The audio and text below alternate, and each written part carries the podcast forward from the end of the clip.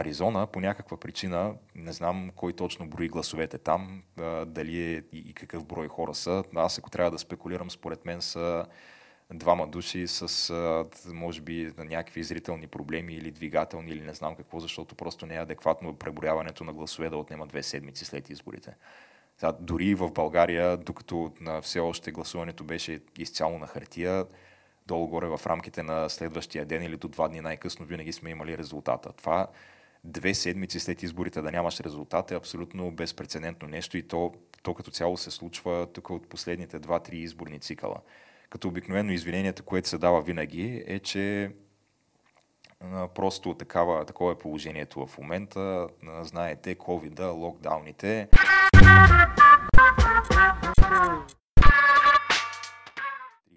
Две, едно. Здравейте, драги слушатели на Камък Ножица Хартия. Както виждате, днес отново съм сам, но този път, преди да тръгнете да обвинявате Тяната и Боро, държа да отбележа, че вината е моя, защото бях много заед с странични проекти и неща и нямаше как да запишем епизод по обичайното време, когато го правим, а именно през уикенда. Така че даже не съм им се обаждал тази седмица и реших да се нагърбя сами да запиша един епизод, да не се налага да правим цялата тази организация, да спестя малко време. Темата, която ще засегна днес е една, която може би много от вас са забелязали, че пропуснахме по една или друга причина, а именно изборите, междинните избори, които се проведоха в САЩ, изборите за... Те са комбинирани. Има избори за Сенат, има избори за Камера на представителите и има избори за губернатори в отделните щати. Тези избори се проведоха в началото на ноември месец, вече не си спомням точната дата, мисля, че беше по-миналия вторник, ако не се лъжа. А, ние говорихме за тях доста преди, преди да се проведат, докато течеше кампанията. А, даже сме давали и някакви предвиждания, базирани на тук там е информации, които сме получавали, сме чели по, а, в, в различни източници от, отвъд океана но така и не анализирахме самите резултати. Може би много, много от вас така си помислили, че понеже очакванията ни не се оправдаха и сме решили просто е така да го подминем, да не си признаем, че, че сме сбъркали, което на практика се случи. Само, че ето, че днес най- най-накрая ще засегна този въпрос. Няма да го оставим, няма да го заметем под килима, както се казва. Та, какво точно се случи на тези избори? А, първо да започнем с това какви бяха очакванията, да ги обобщим набързо.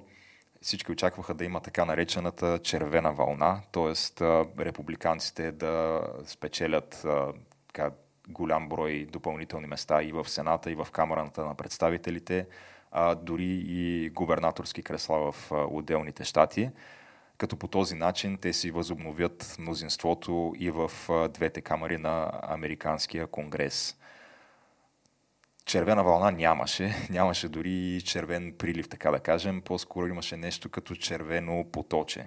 Това, което се случи е, че републиканците успяха да спечелят мнозинство единствено в долната камера, в камерата на представителите и то все още не е ясно точно колко, понеже има а, все още места, на които се броят гласовете, което е абсурдно само по себе си, но ще стигнем и до там, защото вече минаха, мисля, че около две седмици от изборите и все още има места, на които не са преброени бюлетините. Но а, мнозинството в Камерата на представителите за Републиканската партия ще бъде с нещо от сорта на 2, 3, 4 места, не повече от това. Докато в Сената не успяха да спечелят мнозинство, там в момента положението е 50 места на 49 в полза на демократите, като все още остава да се. т.е. има балотаж в щата Джорджия, както имаше и преди две години, където кандидатът на републиканците и на демократите ще имат още един шанс да се изправят един срещу друг и ще се определи това последно стотно място в Сената, кой ще го вземе. Но дори и републиканецът, той е един господин бивш състезател по американски футбол на име Хършел Уокър, дори той да спечели това място, тогава баланса ще бъде изравнен 50 на 50 и в такъв случай, ако има равно гласуване по някакво предложение, което се внесе за някакъв законопроект и гласуват 50% за и 50% против, Процедурата гласи, че тогава трябва да дойде вице-президента и да развели равенството, т.е. да вземе едната или другата позиция и да бъде взето съответното решение. Вице-президента, както знаем, е Камала Харис, която е а, демократ, т.е. предполага се, че тя ще гласува със своите съпартийци. Т.е. макар и да изглежда, че силите в Сената са изравнени 50 на 50 на 50, на, 50, на практика не са. Предимство имат демократите, когато, когато се стигне до равно гласуване. А, така, можем да направим някаква разбивка по конкретни щати, защото няколко бяха местата, които се следиха с най-голям интерес. Едното, беше, едното място беше Пенсилвания, другото беше Аризона, Джорджа, Невада и Флорида до, до известна степен, но там по друга причина, не защото не беше ясно кой, а, коя партия ще, ще спечели местата от Флорида. Ако започнем един по един да ги анализираме, а, в Пенсилвания там имахме Значи, Пенсилвания, то е, не бих го нарекал лилав щат, както по принцип е термина. Това, е, това са тези лилави, лилавите щати, са тези, които няма някакво изявено а, мнозинство на едната или на другата партия, а долу-горе нали, а, гласува се някъде по средата и зависимост от а, така, популярността на конкретния кандидат в конкретната година и конкретните, конкретния изборен цикъл, може, може нещата да отидат или към демократите, или към републиканците. В общи линии трудно е да се каже предварително какво ще се случи. Та, там имахме един кандидат на, на демократите на име Джон Федерман. Този човек, ние сме го обсъждали преди в подкаста, а, като цяло, той е нали, основният фокус, който падна върху него, беше не толкова заради самите му политически убеждения или за предложенията и, и там а, самите платформи, които той лансира по време на кампанията си, а по-скоро за здравословното му състояние, защото това, което се случи с него е по време на, на самата кампания, тя е доста дълго продължава тази кампания, може би над година, година и половина, Та по време на тази кампания да, той получи инсулт и няколко месеца след като получи инсулта, на практика трябваше да се върне просто и да си продължи кампанията, без да се е възстановил напълно. И то това си личеше по всичките му публични изяви. А, нали, трудно му е в а, а, някакви интервюта или още повече пък в публични митинги, където няма след това обработка и монтаж на кадрите много му беше трудно да връзва изречения, запъваше се, понякога се виждаше, че на практика той не може, като цяло не му тече мисълта и не знае какво точно говори и когато тръгне да изразява някаква позиция, в общи линии към средата я забравя и не може да я довърши. Та, това повдигна така много въпросителни относно това дали този човек на практика а, има способността дори да спечели след това да си изпълнява а, длъжността на на сенатор и да, и да гласува адекватно, нали, а, а не просто а, така на някакъв произволен принцип или възоснова на това, което някой от някъде му е подшушнал или му е спуснал като, като нареждане, а, понеже нали, то при положение, че ти не можеш да проведеш един нормален разговор с интервюиращ, понеже имаше доста, доста такива представители на медиите, включително и в а, медии, които клонят наляво, като ние сме ги назовали много пъти. Това са най-големите медии в САЩ, CNN, MSNBC, Washington Post и така нататък. Всички тези медии, когато при тях а, има а, кандидат на демократите за интервю, нали, те се опитват да му задават възможно най-леките въпроси и дори когато и на тези въпроси има някакво запъване, така те му подават отговора. То е едно като, то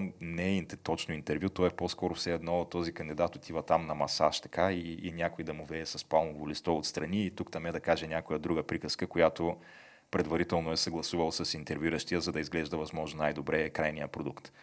Та, дори тези журналисти, които са склонни да направят всичко възможно, този човек да изглежда възможно най-добре, когато а, дойде на интервю, след това някои от тях изразяваха мнение, че в разговорите преди самото интервю, преди да започне а, снимачния процес, а, когато са си разменали някакви такива общи приказки от сорта на здраве и как си, какво става при тебе, как върви кампанията, нали, обичайните неща, докато се подготвя а, студиото и нали, микрофони, камери и така нататък, осветление.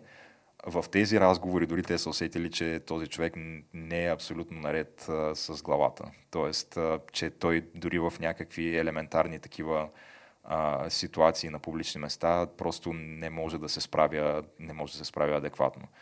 Та, републиканците а, бяха изправили срещу този човек един, а, как да го кажем, така, популярен, а, популярна телевизионна личност, а, човек на име доктор Мехмет Ос. Та, той има някакво предаване от много години. Аз мисля, че даже и в България са го давали по разни канали, преведено на български, но а, то е предаване на здравна тематика, която, което обаче представя нали, тези здравни въпроси по един такъв по-атрактивен, забавен, нали, по-интересен начин. Но предаване с, да го кажем, някакъв вид образователна цел, но нещо средно между, между ток-шоу и и, и предаване, нали, в което се засягат някакви а, такива популярни, а, често срещани здравни, здравни проблеми на населението.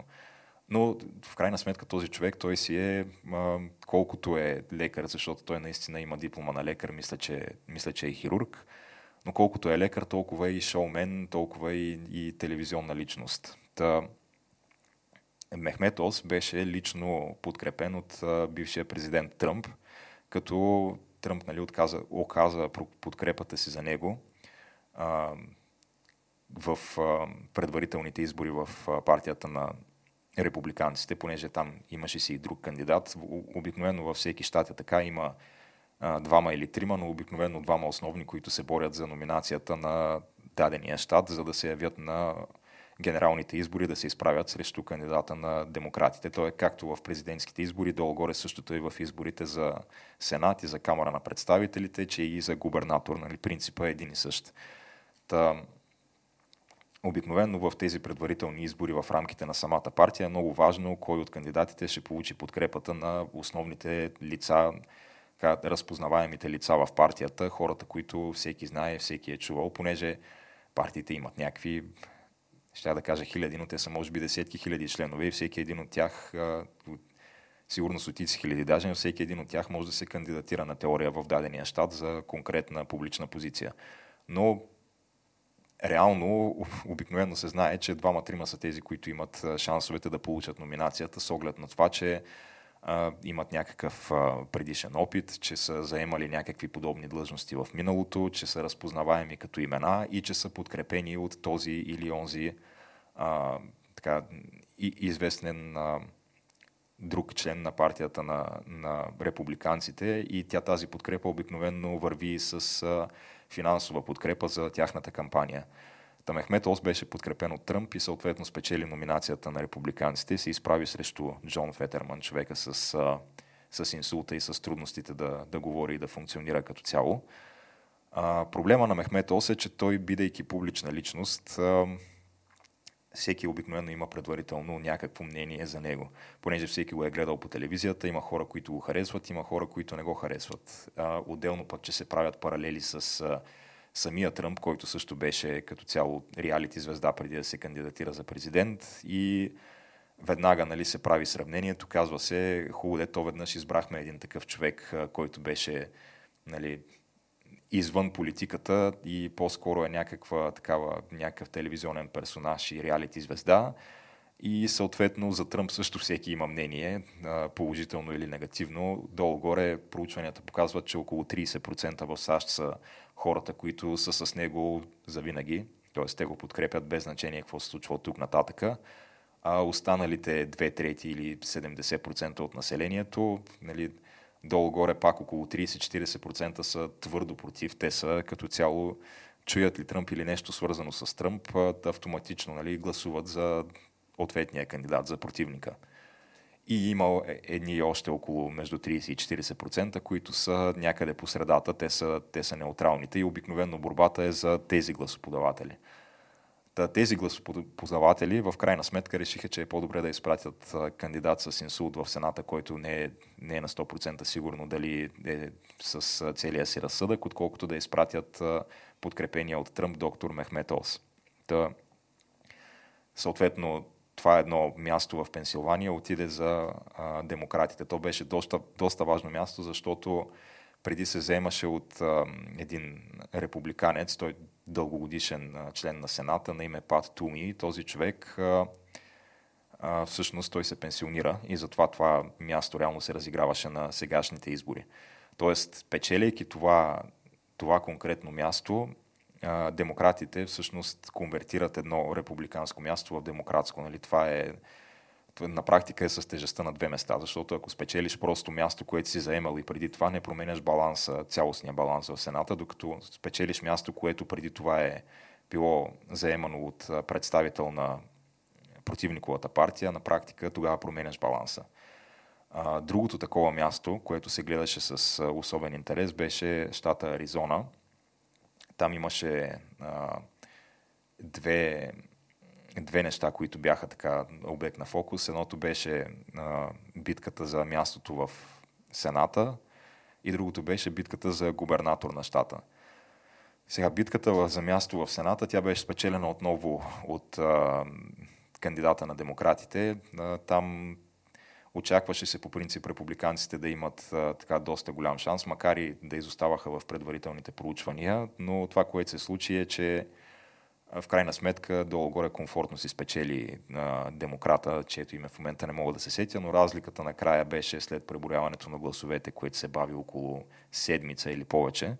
Разликата беше в, от порядъка на 5-6%, та, което е сравнително голяма разлика. Обикновенно, когато а, говорим, че едни избори са били успорвани в САЩ, става дума обикновено за разлика от сорта на в рамките на процент или някой пъти под процент. Там нямаше такава разлика. Явно предварителните проучвания не бяха особено точни, защото в седмиците преди самите избори даваха така доста едно сериозно наваксване на изоставането от страна на, на републиканците, че някои от проучванията дори ги показваха с малко напред. Това не се реализира, демократите си спечелиха там. По-интересното, по-интересното в Аризона беше битката за губернаторския пост, която между другото все още не е приключила. А, Аризона по някаква причина, не знам кой точно брои гласовете там, а, дали е и, и какъв брой хора са. Аз ако трябва да спекулирам, според мен са двама души с, а, може би, някакви зрителни проблеми или двигателни или не знам какво, защото просто не е адекватно преброяването на гласове да отнема две седмици след изборите. Сега, дори в България, докато на все още гласуването беше изцяло на хартия, долу-горе в рамките на следващия ден или до два дни най-късно винаги сме имали резултата. Това две седмици след изборите да нямаш резултат е абсолютно безпредседентно нещо и то, то като цяло се случва тук от последните два-три изборни цикъла. Като обикновено извинението, което се дава винаги е, че просто такава, такова е положението в момента. Знаете, covid локдауните, осложняват се процедурите за гласуване, има много предварително гласуване, което не се прави в самия изборен ден, ами седмици или че дори месеци предварително някакви хора могат да гласуват по почтата. Като а, тези гласове, а, нали, бюлетините, те се доставят в а, някакви кутии, чували и така нататък в самия изборен ден и се изсипват там за броене. И те идват от а, обикновено от различни а, така, те ги наричат каунтита, но ако нали, можем да направим някаква съпоставка с а, административното а, деление в България. Ако щата е нещо като областта в България, то каунтито е нещо като общината в България. Та съответно от различните техни общини започват да идват някакви чували с бюлетини в изборния ден и, и да се броят. И обикновено то се знае предварително на база на а, исторически данни от предишни избори, когато дойде от някаква община, а, се доставят гласове долу-горе какви са очакванията, в чия полза да отидат по-голямата част от тези гласове и може да се даде някакво предвиждане дали ще има наваксване на единия кандидат или ще има откъсване на другия кандидат. Та, някакси така се получава винаги, че тези а, така, тези общини в щата Аризона, които обикновено клонят повече към демократите, винаги се бавят по някаква причина, винаги се изсипват в самия изборен ден или към края му, или дори след изборния ден. И винаги се броят с закъснение и винаги това, което се случва е а, нали, републиканеца води в самия изборен ден и то сравнително убедително, обаче с течение на дните, примерно минава 2, 3, 4 дни, седмица, малко по малко, малко по малко на демократа започва да наваксва, докато в един момент го изпреварва. Така беше и в президентските избори, когато Тръмп водеше убедително във всеки изборния ден в Аризона, но в последствие Джо Байден навакса тези гласове с течение отново на някакви е, такива абсурдни срокове от сорта на седмица или 10 дни след изборите. Та, това, което се случи е, че Кари Лейк, която беше кандидата за, за губернатор на републиканците, отново подкрепен от Тръмп кандидат, отново такъв дългогодишен телевизионен персонаж на местно ниво в Аризона, тя загуби от кандидата на, на демократите. Та, съответно в Аризона беше изцяло победа за демократите и, и за губернатор, и за сенат. Но така, другото интересно, другото интересно място, което се следеше, беше щата Невада, понеже, макар че в Невада нали, той си е обикновено щат, който клони, клони към а, синята партия, т.е. към демократите, понеже обикновено а, демократите те имат подкрепата в големите градове, в мегаполисите в САЩ, докато републиканците имат подкрепата в а, малките градове и в а, щатите, които са в централната част на континента, а не по крайбрежията.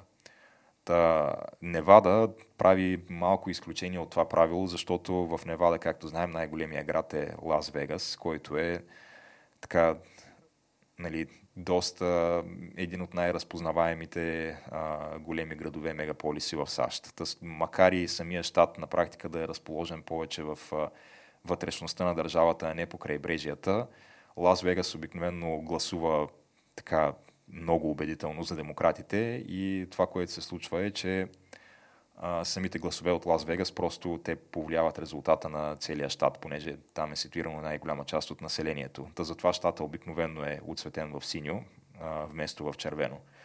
Сега обаче имаше такива, такива нагласи такива очаквания, които а, малко се разминаваха с а, та, историческата картинка в този щат. Очакваше се всъщност републиканците да, да спечелят доста добър резултат и най-вероятно да успеят да победят в а, надпреварата за място в Сената. Отново обаче по същия начин, както и в Аризона, това не се случи, защото имаше пак такива закъснели предварителни гласове, които се изсипваха в изборния ден, че и след това. И отново пак една такава преднина, която беше натрупана в изборния ден за кандидата на републиканците, малко по малко с течение на времето беше стопена и беше, беше обърната развоя на, на изборите. Та съответно републиканците загубиха и това място. И това в крайна сметка резултира в този баланс, който споменах в началото, именно 50 на 49 по настоящен, преди да се проведе балотажа в Джорджа, който е насрочен някъде за началото на декември, първата седмица на декември. Та, друго, друго нещо, което така беше интересно от тези избори, беше не самия резултат от тях, а по-скоро как да го кажем, анализите на това, защото резултата беше, беше този, който видяхме.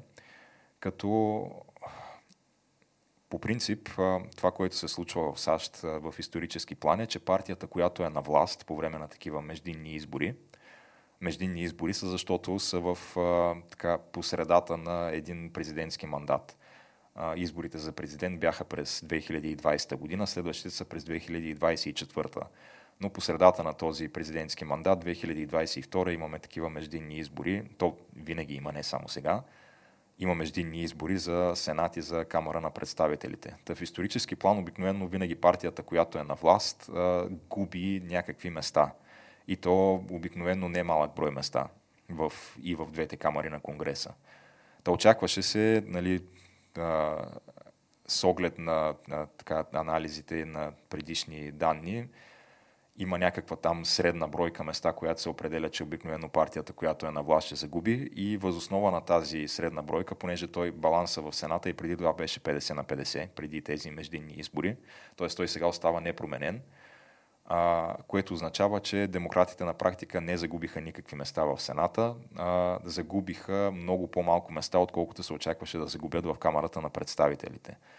А, защо това се случи? Нали, има много различни мнения и анализи, но резултата беше така, някои биха казали дори исторически добър за, за демократите защото а, в така близката американска политическа история единственият случай, в който партията, която е на власт, е губила по-малко места, отколкото в момента, е на изборите през 2002 година, когато на власт са републиканците и Джордж Буш, но тогава се смята, че има един много голям фактор, който оказва влияние и това е 11 септември 2001 година, което е един такъв момент, в който просто се наблюдава едно изключително обединение на нацията и, и заставане на, на огромна част от обществото зад президента Буш и зад управляващата партия, която, на която се стоварва на практика това нещо и а, трябва да се справя с него и да, да отговори на този терористичен атентат, който се случва. Та, това тогава подпомага президента Буш и партията на републиканците да загубят много малко места. Та, от 2002 година насам не е имало като цяло по-добър резултат за партията, която е в момента на власт, отколкото на тези междинни избори, които се проведоха сега. И основната причина, според мен, е, сега те всеки, всяка от партиите си прави собствен анализ, но според мен основната причина е лошите кандидати, които издигнаха републиканците. Понеже в партията на републиканците там има едно основно разделение. И това е разделението между а, така, хора, които са поддръжници и самишленици на бившия президент Тръмп и хора, които са по-скоро против него, искат да видят а, така, бъдещото развитие на партията на републиканците без участието на Тръмп и, и подкрепените от него кандидати понеже подкрепените от Тръмп кандидати, нали, той ги подкрепяше основно на един принцип. И този принцип беше, вие смятате ли, че а, аз а, бях ограбен, че а, демократите и Джо Байден ми откраднаха изборите 2020 година неправомерно или не смятате? И на практика, ако дадения кандидат каже, да, аз смятам, че имаше измама на изборите 2020 година и всъщност ти трябваше да си бъдеш президент и сега, Тръмп го подкрепя този кандидат. Ако каже, ми не, аз всъщност смятам, че а, не мисля, че имаше някакви злоупотреби с гласовете и мисля, че Джо Байден си спечели изборите легитимно. Тогава, естествено, този кандидат не получаваше подкрепата на Тръмп. И естествено, веднага това, което се прави е, че а, кандидатите, които са подкрепени от Тръмп, биват, и тук дори бих казал с право до някъде, а, биват опетнени от страна на, на демократите и на техните прилежащи медии, като хора, които са противници на демокрацията, хора, които подкрепят това, което се случи на 6 януари 2021 година, когато беше штурмуването на Капитолия. И макар и нали, да не може да се направи паралел между двете неща, защото това, че имаш съмнение за резултата на, на дадени избори, не означава, че а, директно ти подкрепяш а, извършването на някакъв преврат на практика и насилственото отнемане на властта. А, защото има и много демократи, които така не са никога а, нали, те отричат резултатите от избори. Тоест, имаме много представители на демократите, които и по-настоящем са в членове на Конгреса, които не признаваха победата на Тръмп в изборите през 2016 година. Има такива, които до ден днешен смятат, че да, руските тролове, хакери и не знам още какви, а, така с някаква намеса в социалните мрежи направиха така, че Тръмп да бъде избран. И нали, той имаше двугодишно разследване, в което се похарчиха някакви десетки, стотици милиони долари в това да се разследва руската намеса на изборите и дали това е повлияло на крайния резултат. В крайна сметка нищо не беше намерено, но това не пречи на голяма част от, от демократите все още да си поддържат тази линия. Та не става дума само за това, макар че Нали, ето, че те също отричат избори, колкото и в момента да се правят на най-големите защитници на демокрацията, но а, имаше и, и друг такъв случай, което бяха изборите за губернатор на щата Джорджия, където имаме а, републиканеца Брайан Кемп, който беше изправен срещу а, кандидата на демократите, на Стейси Ейбрамс. Тя е една така жена от афроамерикански происход, която първо, че самата тя не признаваше резултата от изборите и то мисля, че до провеждането на сегашните избори, понеже пак имаше избори за губернатор в, в Джорджия, тя не признаваше този резултат. Твърдеше, че нали, тя е загубила не защото кандидата е спечелил повече гласове, а защото са били възпрепятствани по подбуда на някакви такива а, расистски, не знам какви други а, причини, са били възпрепятствани голяма част от афроамериканците в щата да гласуват. Макар да няма, да няма каквито идеи, сведения и доказателства в тази насока, тя продължаваше да си го твърди това. Голяма част от нейните колеги в, в Конгреса, демократи, я подкрепяха. Даже имаше разни такива панели и комисии, на които са на губернаторите на различните щати, на, нали, които са демократи, та съответно нея там си я канеха все едно, тя е действащ губернатор на Джорджия, макар да не е. А, отделно тя, то не е само нали, хората, които са политически представители на демократите, ми и цялото така, общество на САЩ имаше много хора, които смятаха, че тя е била така неправомерно лишена от губернаторския пост в Джорджа. Имаше дори, най-смешното беше някакъв епизод от, мисля, че някакъв нов сериал на Стар Трек, който в момента се излъчва, който така, тя беше поканена за някакво да направи просто поява в един от епизодите, като под каква форма се появи тя, имаше а, имаше там някакви преговори, които се водеха на интергалактическо ниво и там имаше един а, човек на практика, който беше, заемаше поста президент на Вселената или нещо от този сорт. И това беше тази Стейси Ейбрамс бяха повикали, нали, партиен, абсолютно партийна личност, конгресмен от, от демократите и, и кандидат за губернатор на Джорджия, беше повикан в сериала Стар Трек да играе ролята на президента на Вселената. Нали, адски огромен абсурд, който дори не знам как по друг начин да, да назова. Но в крайна сметка, то това беше и основната кампания на демократите. Основно тя политическата им платформа се градеше на две неща. Едното беше, ако не изберете нас, на власт идват тези, които не признават изборите и тези, които подкрепяха опита за преврат на 6 януари, ако така можем да го наречем, нали, те така го наричат. И другата им опорка беше, ако не гласувате за нас, идват тези, дето ще забранят, ще забранят абортите на национално ниво. Това бяха двете им основни опорки, докато на републиканците основните опорки бяха нали, неща, които са доста, доста по-належащи проблеми, а именно инфлацията, войната в Украина и като цяло лошата економическа ситуация в САЩ и в света в момента. И невъзможността на така, действащата администрация на президента Байден и на демократите да се справи с тази ситуация, защото тя като цяло до момента не е дала индикации, че има някакъв, кой знае какъв план за справяне с тази инфлация, макар и да приемат някакви законопроекти, ефекта им не се вижда особено. Та, в общи линии изводите, които могат да се направят а, до някъде, е, че тези нали, лоши кандидати, които издигнаха а, републиканците, не успяха да преборят а, кандидатите на демократите, а не толкова, че политическата платформа на републиканците е по-лоша от тази на демократите, защото той имаше редица други проучвания, които са на, а, нали, на основа някакви политически нагласи на населението, именно смятате ли, че а, в момента економически страната се движи в правилната посока? Или а, дори смятате ли, че президента Байден и демократите управляват страната добре? Нали? Това е а, така, така наречения рейтинг на, на действащия президент, който е исторически нисък. Той мисля, че все още се движи някъде между 30 и 40% одобрение. Та не може, когато ти имаш а, като партия с а, нали, начало с а, твоето лице на партията, който е Джо Байден, имаш одобрение 30%, след това да загубиш изборите. Значи, причината тогава в този случай не е за това, че хората те харесват изключително много и твоите а, политически платформи, а по-скоро, че в случая не харесват това, което противниковата партия е дала като альтернатива. Именно тези кандидати, подкрепени от президента Тръмп, които са не толкова политици, а по-скоро някакви телевизионни личности.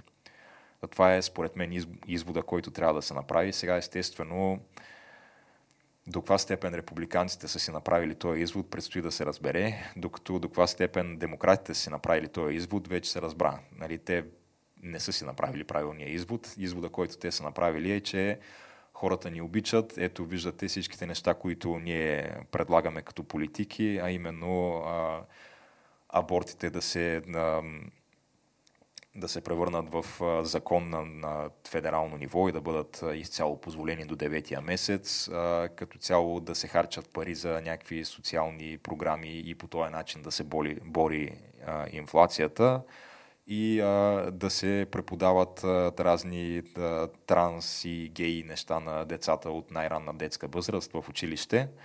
Нали, това са основните им платформи и те смятат, ето, щом, щом се представихме толкова добре на тези избори, значи това искат хората. И според мен това е една така голяма нали, възможност за републиканците на следващите избори през 2024 година, защото от сега се вижда, че демократите няма да си направят правилните изводи и те ще продължат да се натискат с тези неща, които тези неща те просто не са популярни сред американското население. Американското население в голямата си степен ги отхвърля. В 60 и нещо процента, близо 70% американското население отхвърля тези неща.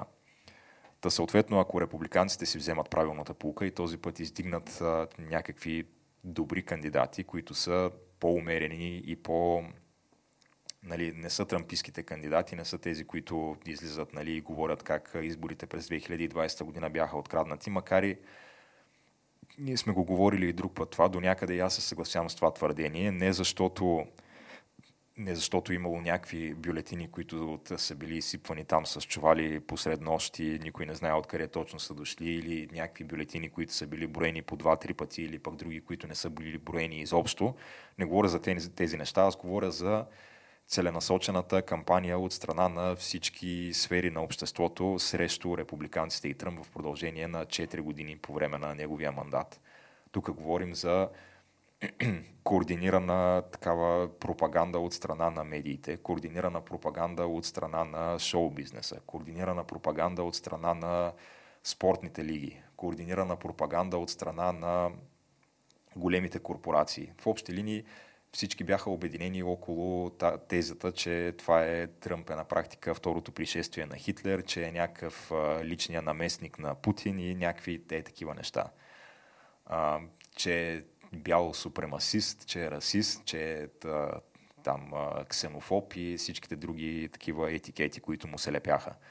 Тази координирана кампания от страна на като цяло нали, тези кръгове, които държат а, контрола над информацията в а, цял САЩ, в продължение на 4 години няма как да не окаже влияние. И нали, в това отношение аз смятам, че така, изборите, ако може да се каже до някаква степен, бяха откраднати с а, не особено честни мерки. Но а, вижда се, че когато републиканците издигнат адекватни кандидати, тези кандидати печелят безапелационно. Това беше а, особено видимо в щата Флорида, където а, настоящия губернатор Рон Де Санктис, който е той е доста нашумяла личност в последната година-две, откакто започна covid защото той беше нарочен от страна на медиите за така, човека, който едва ли не убива населението на щата си умишлено и че е някакъв дявол и така нататък, защото просто той не се съобразяваше с предписанията, които идваха на федерално ниво. Той отказа да, отказа да наложи локдаун в своя щат в Флорида, отказа да затвори училищата, отказа да затвори обществените места. съответно, обаче нали, не е бил против ваксините. Той си разпространяваше ваксините в Флорида. и крайният резултат е, понеже нали, сега вече можем да погледнем назад и да видим статистиките за смъртността по, по щати и така нататък. А, оказа се, че тези локдауни и всичките неща, които се правиха и, и на практика цялата економика, която беше стопирана в продължение на няколко месеца, че може би и година в САЩ, тя все още не се е възстановила, не, не работи на пълни обороти цялото това нещо не е оказало почти никакво влияние с оглед намаляване на смъртността от COVID. Тоест, Флорида, ако я сравним с Нью Йорк, понеже двата щата са долу-горе съпоставими като население, а това беше и основното сравнение, което се правеше във всички медии, защото в Нью Йорк губернатора Андрю Куомо, който нали, в последствие беше така разлюбен от медиите и беше принуден да напусне поста си, а, по време на, нали, в разгара на COVID този човек беше представен като някакъв национален герой, защото, просто защото беше се опълчил на Тръмп и като цяло а, всеки ден излизаше в а, медиите, основно в CNN, където така, е едно от най-големите новинарски предавания се водеше от неговия брат Крис Куомо. Та Крис Куомо канеше Андрю Куомо през вечер в ефира на CNN да в общи линии да си правят четки един на друг и да му обяснява а, колко велик губернатор е и как а, супер добре се справя, макар Нью Йорк да имаше огромен проблем с COVID и смъртността да беше изключително висока там и на практика някакви, нали, това може да се сведе до конкретни решения, които бяха взети на щатско ниво от страна на Андрю Куомо, като например възрастните хора с COVID да ги връща обратно по старческите домове и те да заразяват там останалите възрастни хора. Имаше някаква невероятна смъртност в, в тези старчески домове.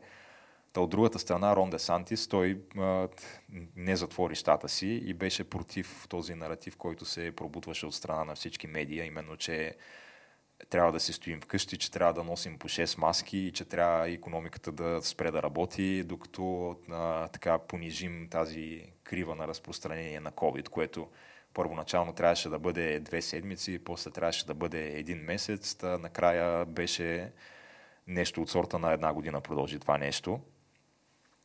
И а, така, резултатите показват, че не само нали, статистиката не подкрепя а, не подкрепя наратива на медиите, ами и самите хора на Флорида са изключително доволни от управлението на Рон Десантис като губернатор и го избраха с някакъв исторически резултат, такъв като не е виждан до момента. Мисля, че нещо над 60% от хората в Флорида гласуваха за него. А Флорида по принцип се води лав щат, както казах в началото. Флорида по принцип се води щат, който а, е на кантар на всеки едни избори. Дори дълги години той беше, а, винаги клонеше към демократите и така на изборите през 2016 година Тръмп успя да го обърне в а, полза на, на републиканците, но успя с а, някакъв много тънък резултат, с много тънка разлика да го обърне в полза на републиканците. Та за 4, т.е. вече 6 години от тогава насам, този щат, благодарение на управлението на републиканците на местно ниво и на Рон Десантис като губернатор – от а, лилав щат вече е тъмно-тъмно червен. До такава степен червен, че а, мисля, че са той щата Флорида сам по себе си има нещо от сорта на около стотина общини. От тези общини мисля, че пет гласуваха за демократи, останалите бяха червени.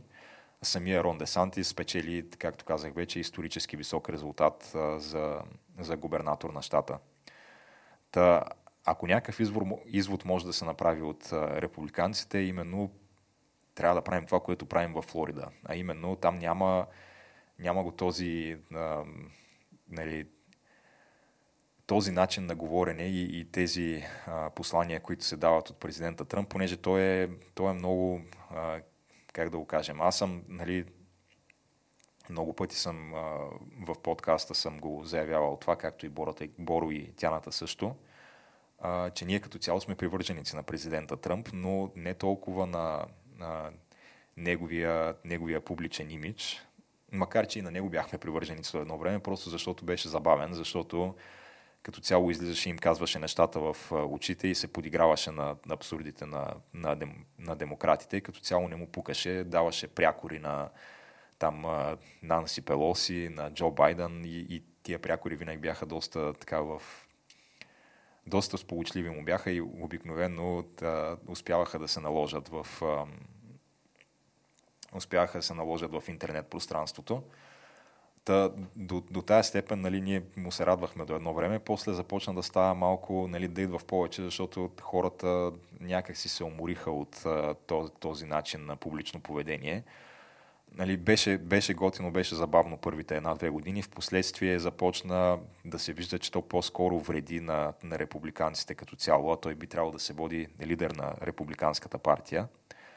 А, започна да им вреди на резултатите, започна да, да вреди на, и на самия Тръмп включително. Нали, обикновено на Тръмп неговия рейтинг на одобрение се вдигаше колкото по-малко той се появява в Twitter и, и колкото по-малко прави някакви такива скандални публични изказвания, толкова по-добър му беше рейтинга. Като цяло хората и ние включително харесвахме харесвахме политиките, които той преследваше като президент и, и голяма част от тези, които успя да прокара. Нали, изреждали сме ги много пъти, няма да го правя сега, но като цяло той управляваше доста консервативно, много по-консервативно, отколкото бихме очаквали нали, при, с оглед на неговата, неговата история, личната му история. Та, съответно, изводите, които трябва да се направят е по-малко от този тип а, поведение, което е на Тръмп и по-малко от неговите кандидати и повече от тези нали, умерени кандидати, които са фокусирани върху политическата платформа, а не толкова върху нападението срещу опонентите си, както се правеше в Флорида. Там успеха беше безапелационен за републиканците. Сега, до каква степен са си направили републиканците този извод е трудно да се каже. А, обикновенно, когато има някакъв такъв исторически лош резултат на избори, а, това, което се случва е, че се повдига въпроса трябва ли да има някакви промени в лидерската класа на партията. Тя, лидерската класа на републиканската партия в момента се изразява в нали, формалната лидерска класа в Кевин Макарти и Мич Маконал. Това са Кевин Макарти е лидера на републиканците в Камерата на представителите, докато Мич Маконал е техния така, лидери и председателя на групата на, на републиканците в Сената, в горната камера. Тези хора, обикновено нали, на всеки един такъв изборен цикъл се провежда гласуване и а, се определя дали си запазват поста или някой друг ще ги замести. Сега това, което се случи е, че и двамата си запазиха постовете. А, Кевин Макарти, той сега ще, на практика той ще стане новия спикър в The House, говорител на долната камера ще вземе мястото на Нанси Пелоси, която беше а, говорителя до сега. Нанси Пелоси, между другото, тя обяви, че а, се отегля изцяло от а, лидерския пост, нали, ще си запази там а, мястото в Камерата на представителите, но няма вече да бъде един вид председател на тяхната група, което е нещо историческо, защото тя оглавява тая група от, а, не знам, поне откакто аз се помня, в общи линии тя, тя оглавява тая група. Тази жена е вече на над 80 годишна възраст и е в политиката от, не знам, честно казано, дори не бих могъл да спекулирам от колко време, със сигурност от преди аз да се родя, тя е в, тя е в Американския конгрес. По подобие на много други, нали, те и, и Мич Маконал, който е от републиканците, долу-горе на същия принцип. Той също е на близо 80 години или около 80 години но и двамата си спечелиха сравнително комфортно така, изборите за лидерската си позиция. И сега въпросът е по-скоро дали ще успеят да си направят правилните изводи, както казахме. За Кевин Макарти не е сигурно, понеже той така, неговото изказване след, след края на изборния ден някак си не, не даваше такива индикации той вместо да отчете това, че това е някакъв исторически слаб резултат за републиканците, той вместо това говори как и ние много добре се представихме, това е една празнична вечер, ето че успяхме да си върнем контрола над камерата на представителите. Изобщо нали, подмина някакси факта, че не се оправдаха очакванията и че тая червена вълна, която трябваше да се случи, изобщо не се случи. Докато Мич Маконал а, при него по по има някаква такава надежда нали, да вземе правилните полуки от този изборен ден, защото това, което той правеше и по време на самата кампания, го показваше до голяма степен, защото той използваше федералните средства на, на републиканците, за да финансира именно не тези Тръмп кандидатите, а другите, нали, които са по-умерените кандидати. Та, може би от него може да очакваме нещо позитивно, но предстои да се разбере. Това, което е сигурно е, че демократите не са си взели правилните изводи, както вече, а, както вече споменах. А, за това свидетелства и едно такова изказване на Чък Шумър от последните няколко дни. Чък Шумър, той е еквивалента на Мич Маконал, но за демократите. Той е лидера на демократите в Сената, на практика лидера на мнозинството в Сената в момента. Та този човек, наскоро, така последните няколко дни, имаше едно доста любопитно изказване, което беше насочено срещу проблема с миграцията на южната граница на САЩ, границата с Мексико, при която мисля, че така, статистиките в момента сочат, че нещо от сорта на между 3 и 4 милиона души прекусяват нелегално на година в момента. А, и това е 3-4 милиона. Това са хората, които прекусяват границата нелегално и за които се разбира, нали, които са били по някаква степен след това а, хванати от страна на граничните, граничните власти в САЩ, защото има и със сигурност много такива, които успяват да преминат границата без да бъдат хванати от граничните власти. Та, колко, е, колко е реалната цифра, никой не може да каже, но официалната цифра е около 3-4 милиона на година преминават границата нелегално. Чък Шумър, това, което каза, е, че това всъщност не е толкова лошо и че ние не трябва да се стремим като държава, т.е. САЩ имам предвид, не трябва да се стреми като държава а, да засили контрола на границата и да направи нещо така, че тези хора не само да не могат да преминават толкова лесно границата, ами и като цяло да не им се да не бъдат насърчавани, защото то, когато ти говориш, нали, че да, си за това да се а, да им се даде някаква възможност за получаване на американско гражданство на тия хора или като цяло си против затягането на контрола на границата, това, което се случва е, че ти насърчаваш все повече и повече хора от тези държави, от които идват. Това са основно Мексико и, и някакви държави от Южна Америка, плюс Пуерто Рико и така нататък. А, не, не Пуерто Рико, а Ел Салвадор, мисля, че. Та ти насърчаваш тези хора просто да тръгнат към границата, като им казваш, да, заповядайте, ние ще ви пуснем и след това ще ви направим граждани. Естествено, те някакви орди започват да прииждат.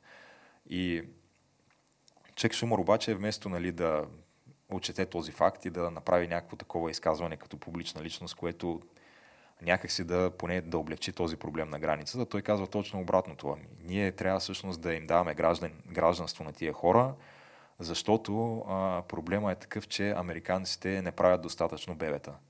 И ние имаме нужда да внасяме хора от, отвън, за да може нашата економика да продължи да, да расте. Тоест, а, неговия извод е такъв, че вместо да се насърчава американското население да прави повече деца, по-добре да внасяме някакви мигранти, което е отвъд абсурдно и между другото то това е една дългогодишна такава дясна конспиративна теория, че това е именно нещото към което се стремят демократите. Да, а, да се ограничи, нали, да, да се удари по традиционното американско семейство, което нали, е, се прави чрез цялата LGBT пропаганда. А, така, насърчават се някакви такива альтернативни форми на, на как да го съжителство между хората, еднополови бракове и така нататък, за сметка на традиционното семейство, което е това, което на практика създава следващото поколение. А, отделно имаме а, на национално ниво а, тази, това пробутването на така нареченото право на аборт, което още повече ограничава раждаемостта. И конспирацията е, че демократите това, което се опитват да направят е просто да нали, все по-малко и по-малко раждаемост да има на, на американци и все повече и повече хора да се внасят отвън, защото тези хора след това те ще им обещават разни такива социални облаги, и а, тези хора нали, ще си гласуват вече изцяло за, за демократи и това, което ще се случи е, че ще се създаде една такава а, малцинствена коалиция, която ще си гласува за демократите на всеки едни избори и на практика от тук нататък няма как републиканците някога повече да спечелят избори в САЩ. Това е, това е конспирацията. Чек Шумър излиза и на практика потвърждава голяма част от тая конспирация. Той казва, и ние не правим достатъчно деца, затова решението на този проблем е да внасяме хора отвън, нали, вместо да насръчаваме хората да раждат повече деца в вътрешността на САЩ. И дори ако изключим нали, електоралното а, отражение на, на този феномен, можем да вземем нещо друго предвид. Ти, ако, ако аз съм гражданин на САЩ или на която и да е държава, то това въжи и за България, въжи и за Бангладеш, ако щеш. Но ако ти си гражданин на една държава, израснал си в тая държава, израснал си с нейните ценности, с а, нейните а, така, обществени нагласи, като цяло нали, всеки се чувства до, до голяма степен най-добре там, където е, е роден. Нали. Това си ти е това си е родния край, това си е твоето място, това е което познаваш и обичаш. Нали, естествено има изключения по света на разни държави, където има граждански войни, тероризъм и така нататък. Но говорим особено в западния свят. Би следвало ти да искаш да има повече хора, които имат твоята култура и твоите ценности, отколкото някакви хора, които идват, никой не знае откъде и никой не знае точно какви, каква култура и какви ценности носят със себе си. те, то дори да имаше някакъв, някакъв контрол на границата и да имаше някаква някаква избирателна миграция, до някъде да речем, че можеш да ги дали, избирателно да ги привличаш тези хора, да кажеш, ние искаме хора от тези, тези и тези места, защото имат сходство в културно отношение с нас. То няма такова нещо.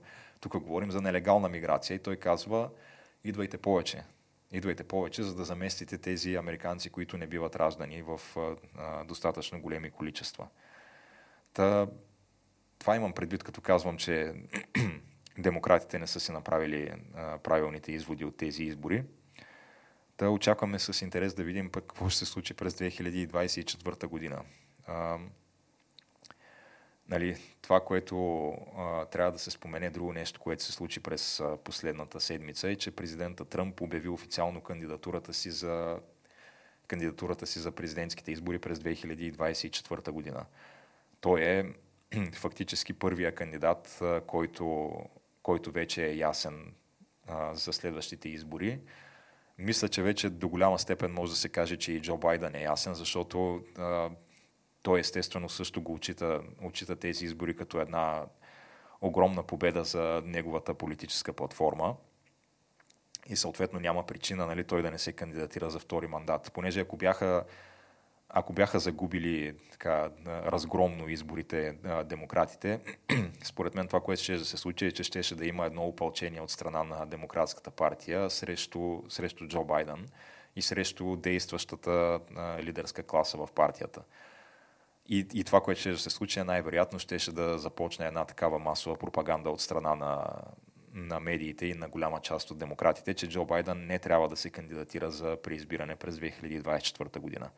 Сега обаче те вече нямат, нямат основа, на която да стъпят за подобен тип аргументация. Няма с какво точно да му се опълча, защото той ще каже, ето виждате, хората ме обичат, гласуваха за демократите на тези избори благодарение на мен и моето управление – а, самия Джо Байден, той негласно вече до някъде обяви, че ще се кандидатира. Имаше едно такова интервю, в което с половиността го призна. Та имаме вече, а, знаем, може би до голяма степен, че номинацията на демократите ще си бъде за, за Джо Байден. Докато първия кандидат, който а, вече е обявил намеренията си от страна на републиканците е Тръмп. И той, той ги обявява доста, доста рано, бих казал, защото обикновено той има повече от две години до, до президентските избори или около две години. 2024 година, но мисля, че те се провеждат, провеждат традиционно през ноември месец.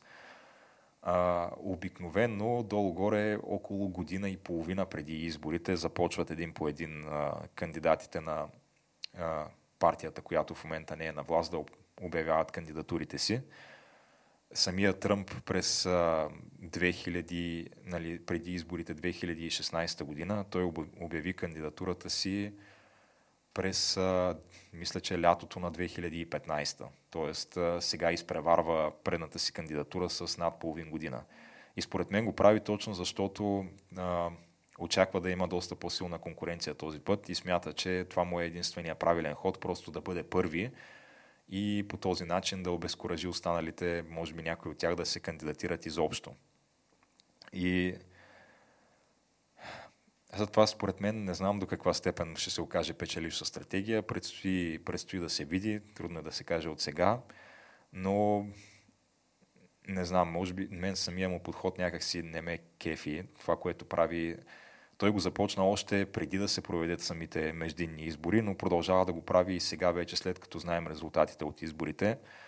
А, просто някакси да, да се опитва да бъде център на събитията и център на вниманието, привлича вниманието върху себе си. Което със сигурност не се отрази добре на, на републиканците на самите избори, а до каква степен ще им се отрази добре след изборите, отново доста е дискусионно, защото той вместо да, в момента да излиза нали, и да говори за това да хвърля фокуса върху своите постижения като президент, да казва, примерно аз докато бях президент, нали, економиката беше в подем, нямаше инфлация, цената на горивото беше двойно по-ниска, нямаше проблем на южната граница, нали, да изрежда така постиженията си по време на своето управление, някакви неща, които никой не може да му отнеме. Нали? Аз казах, че с голяма част от тях съм изключително доволен.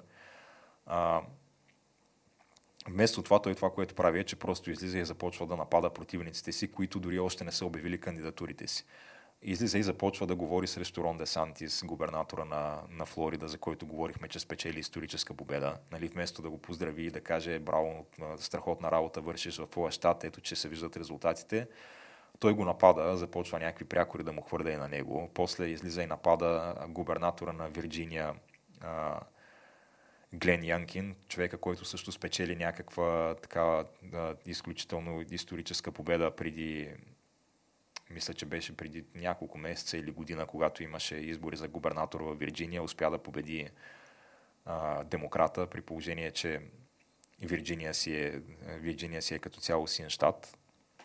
Та, той започва да напада тия хора, без те дори да са обявили още кандидатурата си и дава, как да го кажем, дава така муниции на демократите и на медиите отново да поставят някакви такива етикети на всички републиканци, че това е партията на Тръмп и че, ето виждате, той се продължава с същите неща, които хората отхвърлиха през 2020 година.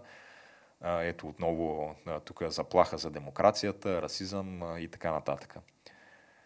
Така че да, предстои да се разбере какво ще се случи. Надявам се този анализ на, на американските избори долу-горе да ми се е получил.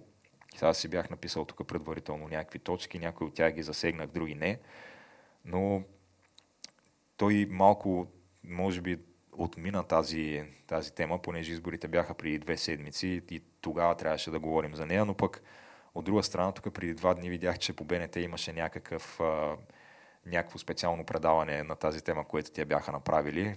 Бяха поканили някакви хора да правят анализ. Аз не го гледах това предаване, защото не ми представлява особено голям интерес тук нашите родни анализатори, какво точно ще кажат по въпроса, защото не че нещо, ама по всяка вероятност аз съм по-запознат от тях с, тия, с тези въпроси.